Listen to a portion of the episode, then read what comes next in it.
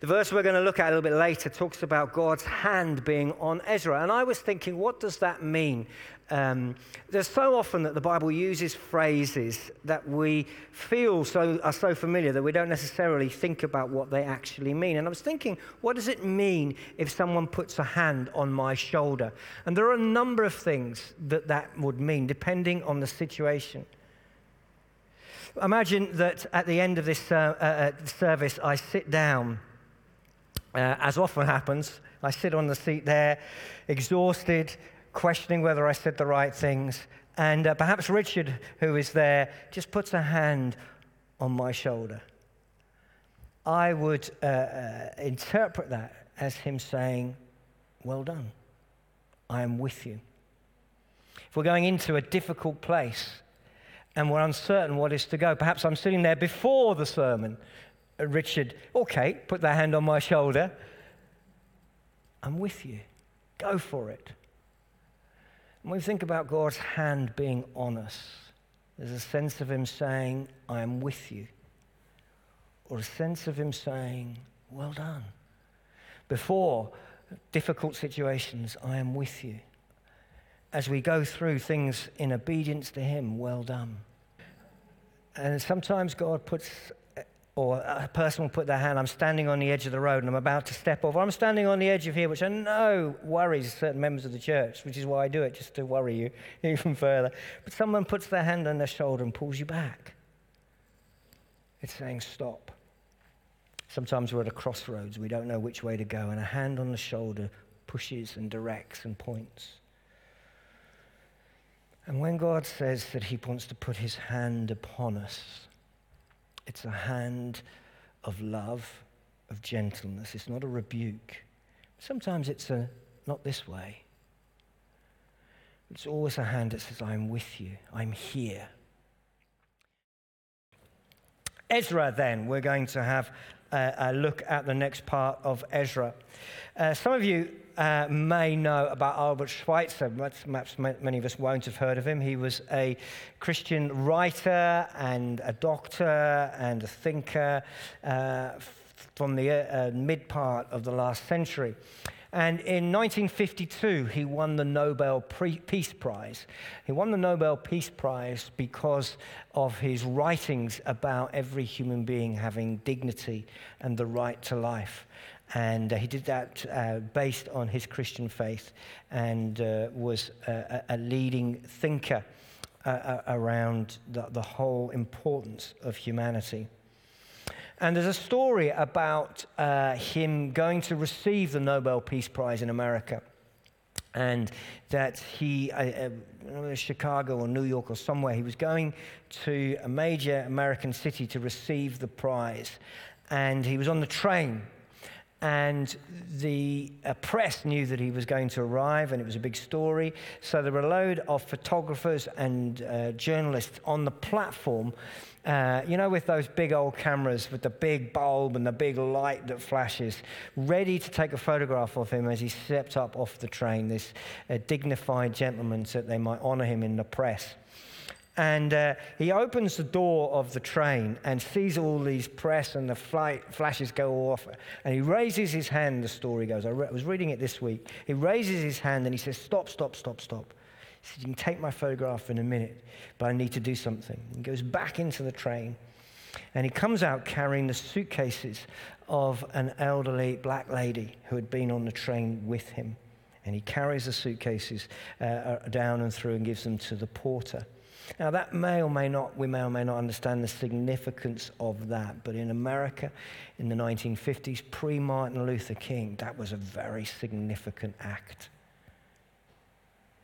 And when he had given the suitcases over to the porter and, and, asked them to look after this elderly lady, he goes back onto the train, stands there, and they let him take his photograph. And one of the journalists wrote this that's the first time I ever saw a sermon walking. He was a man who had written and talked and was leading people's thinking about the dignity of every human being. But he walked it, he did it. It was instinctive to him not just to talk about it, not just to write about it, not just to receive praise, but it was instinctive for him to do, even if that received uh, criticism or made others feel uncomfortable. So we're trundling our way through the book of Ezra from time to time when I get the opportunity to speak. Ezra is a story about the people of God returning to Jerusalem after it had been uh, destroyed and ransacked and they'd been exiled for a number of years and the temple had been destroyed. And uh, Zerubbabel, which is a great name, uh, comes and leads the people and they, in miraculous ways they're given permission to rebuild the temple. And uh, in previous weeks we've looked at how they returned and the similarities to us, not that we needed to rebuild a physical building, but we've needed to rebuild a community.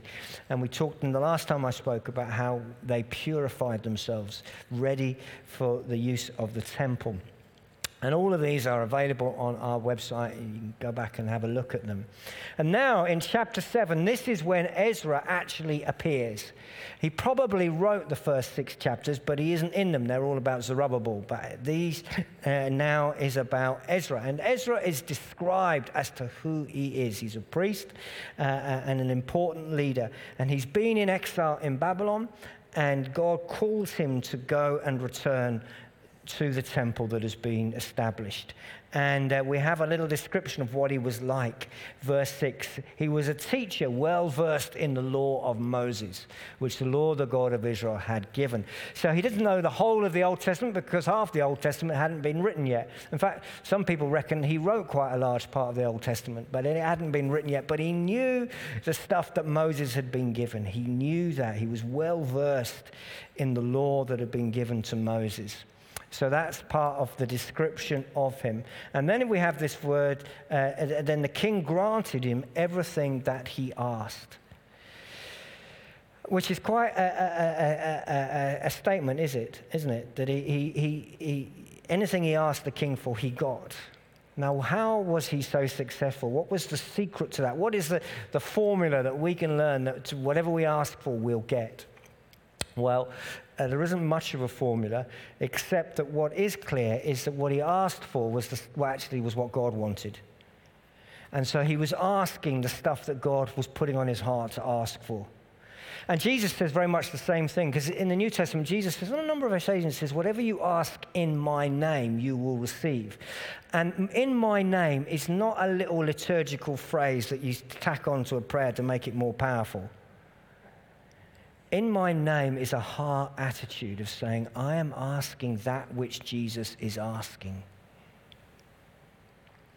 And the prayers that are the prayers that Jesus would ask are the prayers that are more successful than the prayers that are not what Jesus asked for. So it's no good asking God to bless our own plans if they're not the plans of Jesus.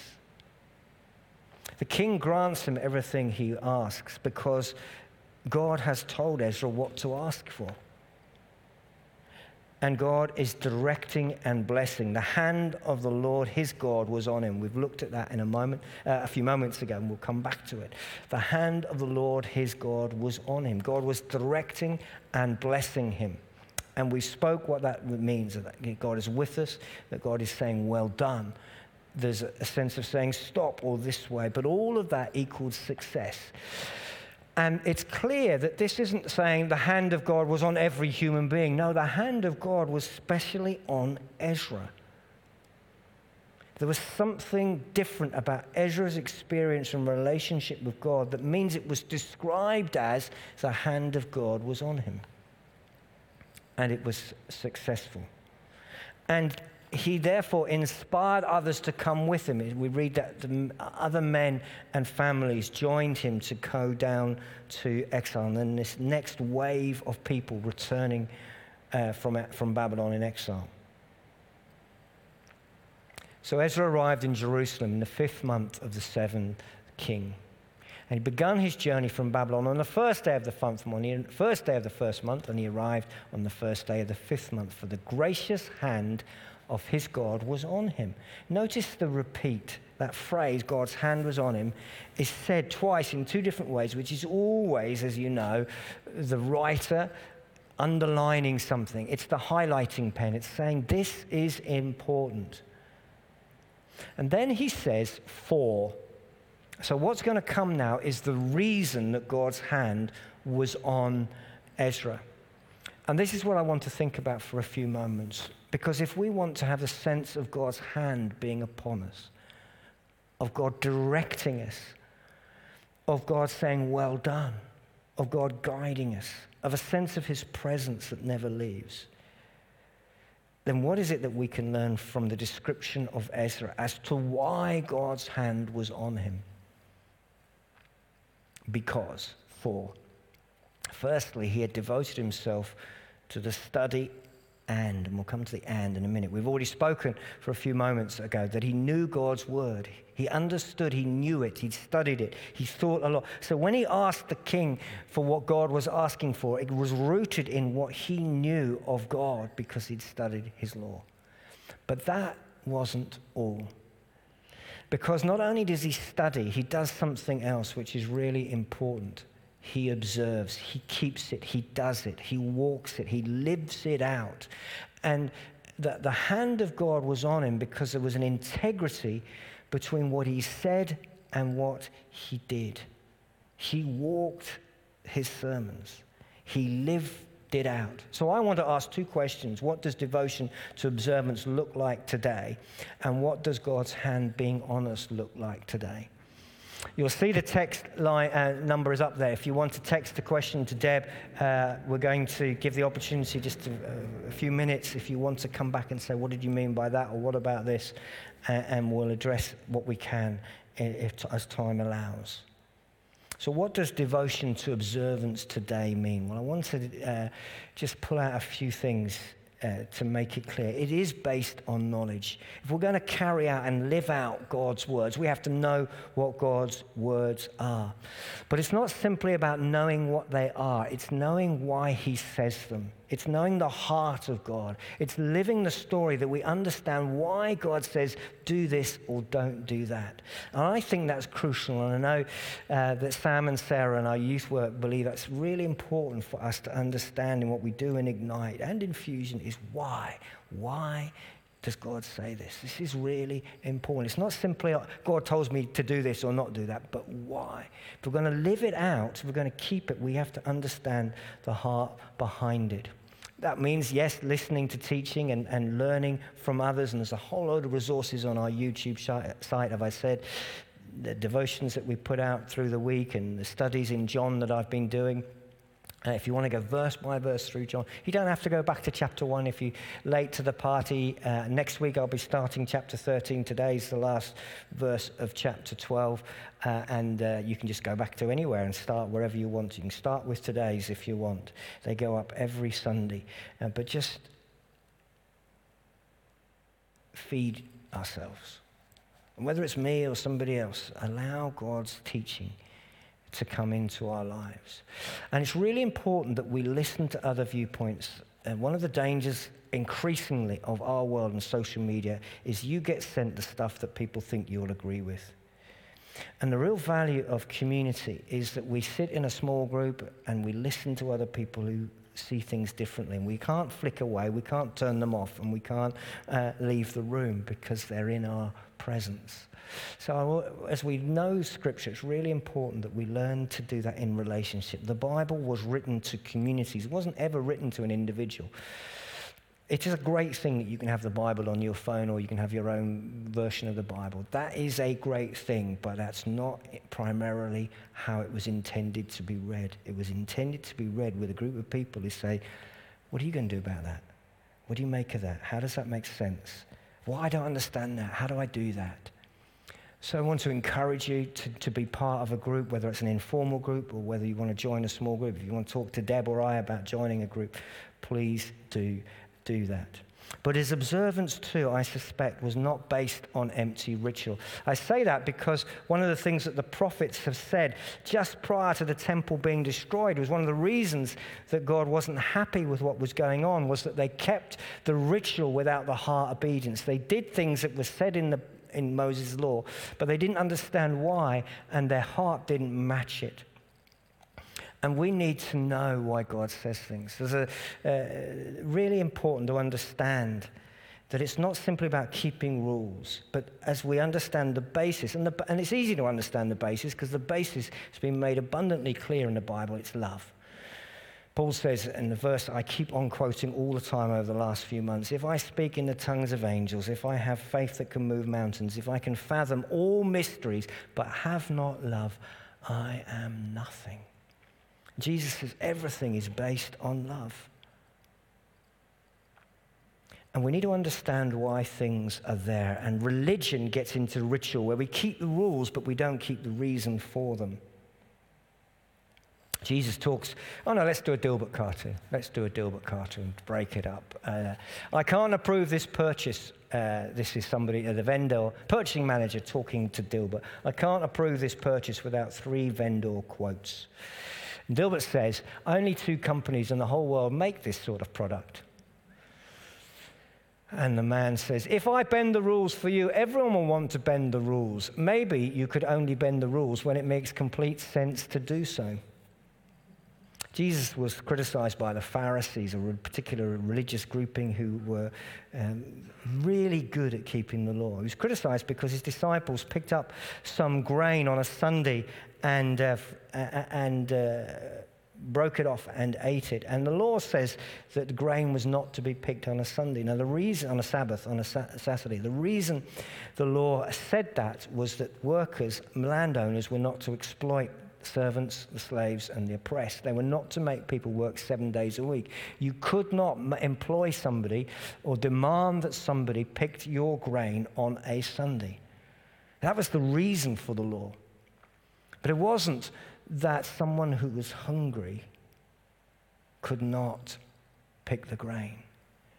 And that's what happens in legalism, in ritualism, where we've got the sense of the rule and we're so consumed with fear. And as religious people, we're so prone to it. We're so consumed with fear that we actually do the very opposite of what the law was intended, which was to bless and encourage and express love.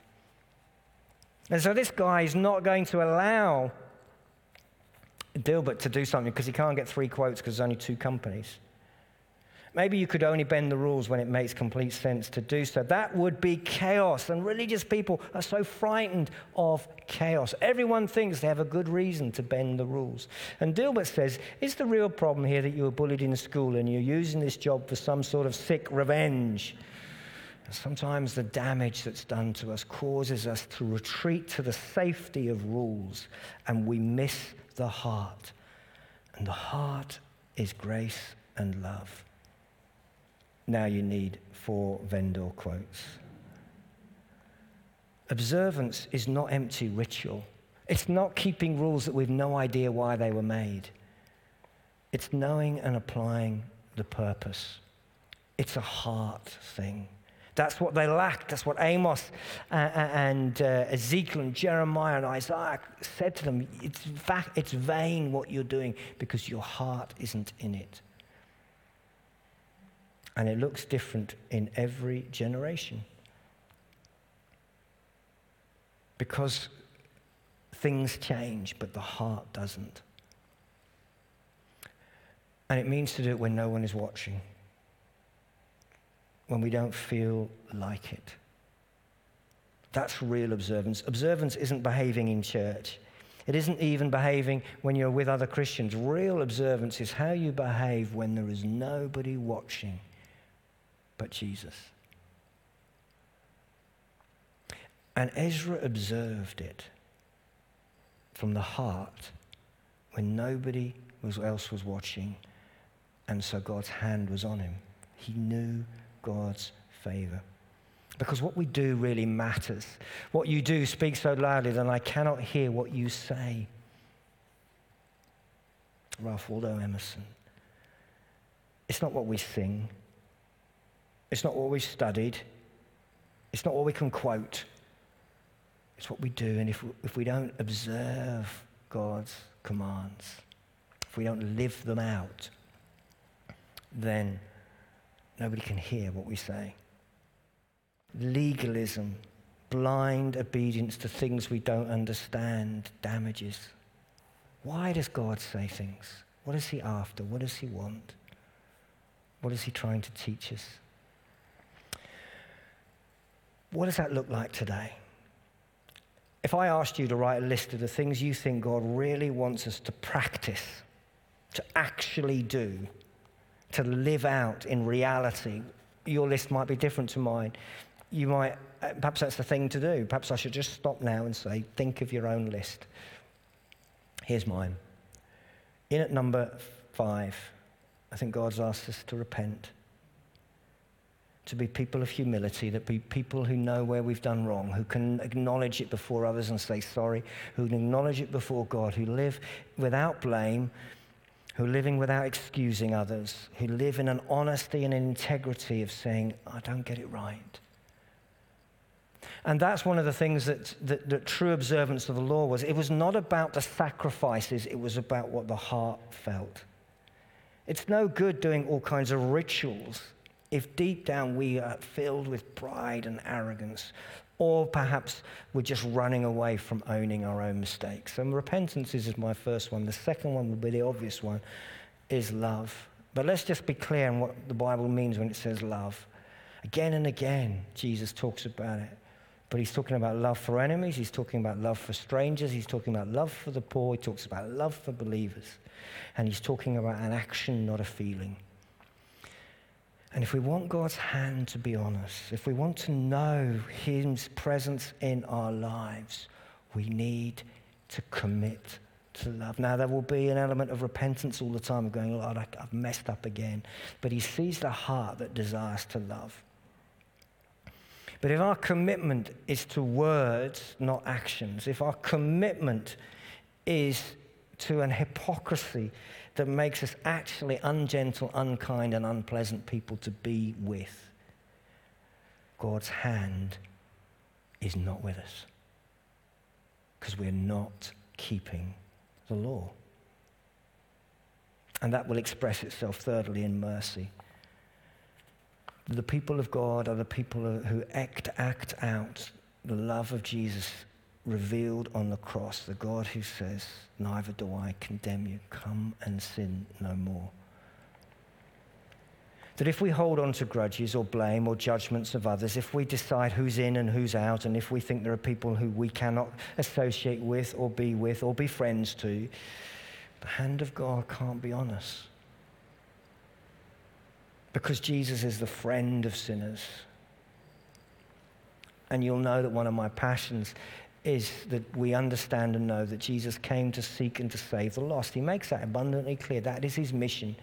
And therefore, when we join in with being a disciple, a follower, a copier, an imitator of Jesus, then what we're doing is seeking to save the lost and restoring wholeness, bringing healing to the whole person. That's what it means to observe Scripture. And lastly, that will result in being people who pray for the kingdom coming. And we talked about that earlier in our walking in whatever, that we're people who are saying, God, bring your kingdom in. God, this world is not as it is, as it should be. This world is wrong. This world is broken. This world is damaged. Lord, bring your kingdom in.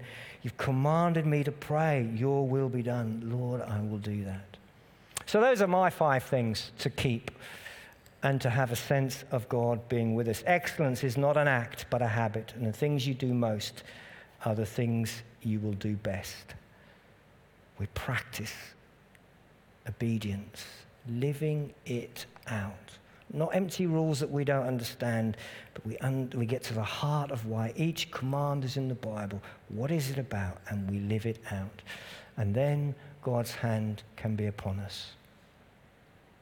Because I think there is a difference between God being with us and God's hand being on us. God is with all of us, but He wants to be more than just with us. He wants His hand to be upon us, guiding us to the right tasks, giving us strength to overcome the difficulties, giving wisdom in times of need, and producing fruit that lasts, and making us attractive to the right people because people want to find out about the God that we are acting out our commitment to. We are disciples. We're not just believers, we are disciples, copiers, followers, imitators. Some questions for reflection. Where have we seen God's hand on us? Where would you look back and say, Yeah, God's been with me, He's led me, He's blessed me, He's encouraged me, He's shown me the way. what was going on at that time? And what, what observance is God calling us to more of right now? What is it that He's asking us to do? Let's pause for a few moments.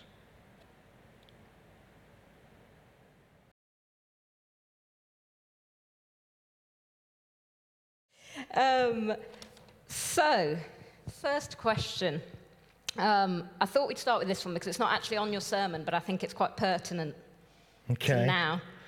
Um, when we pray for peace, e.g., uh, in the Ukraine, we know God has directed some wars in the Bible to bring certain things to pass. Should we be careful about what we pray for in war zones, as the outcomes are only in the eyes of God? I think that the Bible is explicit that God wants peace and he wants us to be peacemakers and that there is a journey through the Old Testament so you get to Jesus and the, and the latter prophets making that very clear. So I think, uh, I think the second thing is I think it's explicit that God is against oppression and injustice. I think there may or may not be a time to take up arms against injustice. But I think personally that that is the last resort because it's often ineffective. It escalates. Undoubtedly, in the current situation, there are things on both sides that are not good, not right. But fundamentally, people have the right to choose to live in the land they own. And I think that's very clear in the Bible the sense of land belonging. Mm. So I, I, do think using the first part of the Old Testament and ignoring what Jesus says is quite problematic. We have to work out the journey and how Jesus corrects the way the Old Testament was misused. You know, when he says, But I say to you, love your enemies, it's quite clear. Yeah. Yeah, I just thought I'd put that one in there because we're Thank you. spending more time Just this week get me into trouble. Um, and uh, someone, so you talked about um, love being our, pri- you often talk about love being our primary, and someone said, in making love our primary law that trumps all else, is there not a danger that we can come to wrong conclusions and or actions, even sincerely? Do humans instinctively know what godly love is?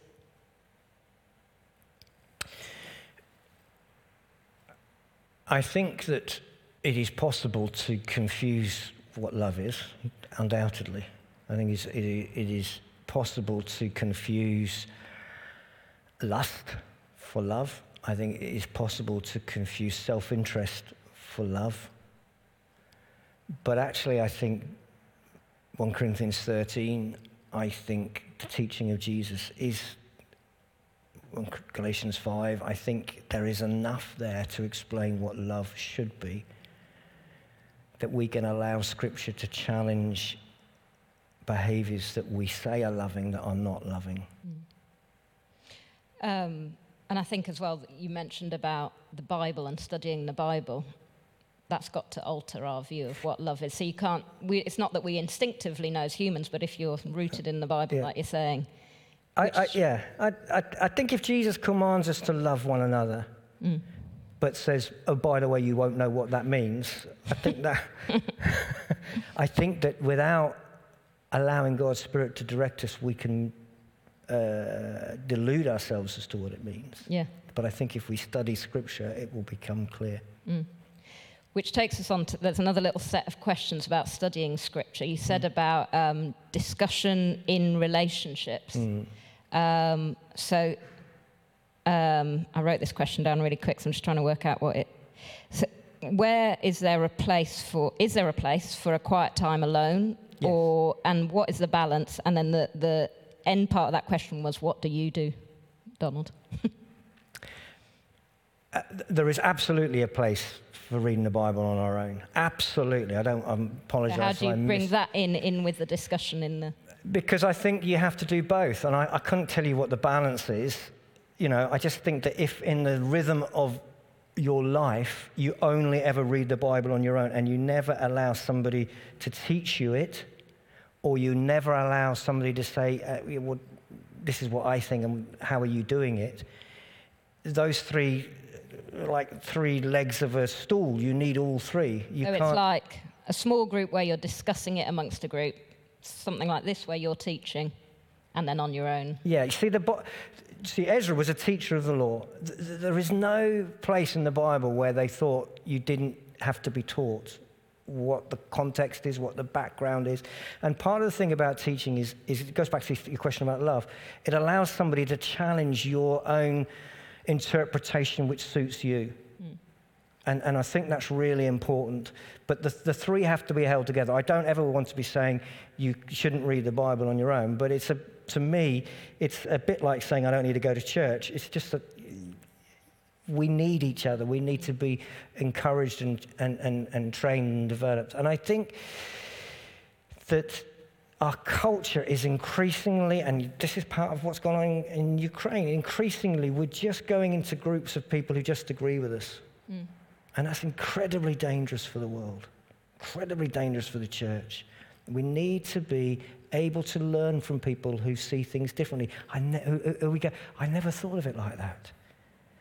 And that's really how you learn and grow. Um, that's why, you know, the whole model of disciples, the, the, the, the, the- Jesus was taking something that was common, which was teachers had folks who sat with them for years, learnt what they learned as a group, and then passed it on. And I think that's how the Bible is meant to be So, partnered. To challenge us then, up to you how uh, close to thing you get. Someone's asked about the empty rituals. Oh, you, I didn't answer how I do it. Oh, yeah. Oh, yeah, go on then. Well, uh, uh, it's, it's complicated because I'm studying the Bible every week to teach it. So it, it, there are, I read the, the uh, while I'm walking, I read some prayers and Bible and verses just for me, and then I'm always rooted in Ezra or John. Uh, so I'm a little bit of a, an odd person, but I, as you will know, I like to discuss things. I like to say, "What do you think about this?" Uh, I will discuss that with other members of the team, and we will, from time to time, have quite a long discussion about things. and I think that's really healthy. He's got his own, um, he's made his own prayer book. You're going to publish it someday. He adds to it. continuously. Ask him about it at the door. Um, so, to challenge us, because you're saying about it's good to challenge each other. So, someone's asked about the empty rituals. What are examples of these in this generation? What might we be doing?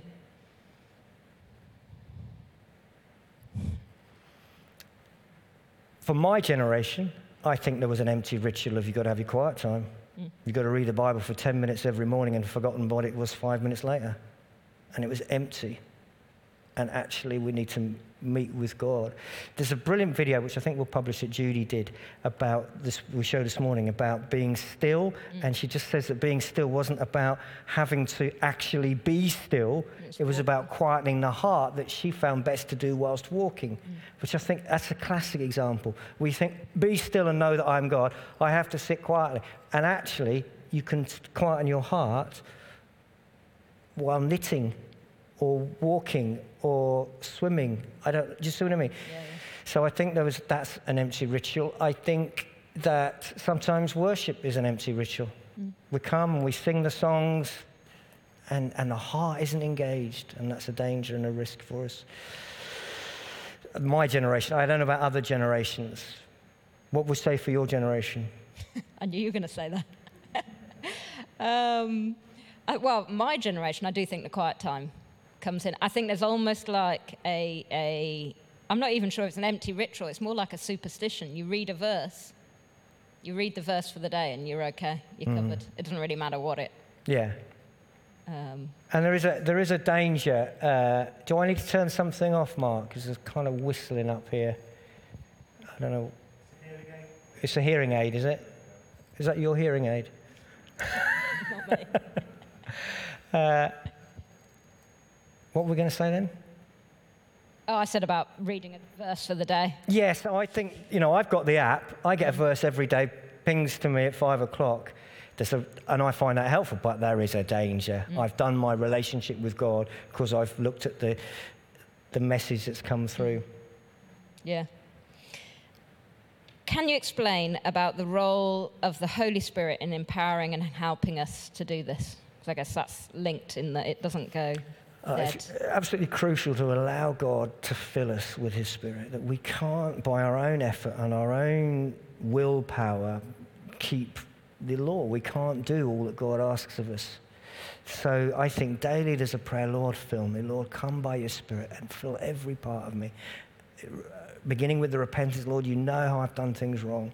And, and trans, transformation is this really powerful partnership between me saying, This is what I want to do, and me also saying, And I can't do it, God. And when the heart releases and says to God, Come and fill me, I can't do this in my own strength. So I think it's absolutely crucial and a distinctive of our, of our faith that we're not trying to be better, we're allowing God to transform us. So would that play into your quiet time, your small groups? As in, how would that look if I'm wanting to be filled by the Holy Spirit over and over again? Where would I build that in in my life? Well, I think that's the prayer at the beginning of everything. At the beginning of the day, Lord, fill me. Lord, use me. Uh, So it's more of a state of mind as well. yeah, yeah. I don't think it's. I think. I think there's a danger of it becoming a ritual. Well, that's what I was. Okay, uh, of I, I have to say this prayer in this way, in this fashion, with these people at this time. Mm-hmm. That's eh, that's ritualism. But a heart attitude that says, "Lord, fill me," and opens ourselves up to receiving His Spirit. It's an incredible thing that God would come and live within us. That we're temples of His Holy Spirit. It's an incredible thing, mm. A- and we need to just keep allowing that. Second to last question on a slightly different topic, although I'll check in a minute if there's any more. Um, as Christian leaders, how do you decide how much you support others and how can we support ourselves as a church? Oh, how long have we got? That's such a good question. I think that you can't, we can't support, any individual can't support everybody. So I think you, you, you, you, you commit yourself to three, four, five, six, seven people who you will be there with, but you can't do more than they ask or are willing to do for them and want. You can't fix people's lives.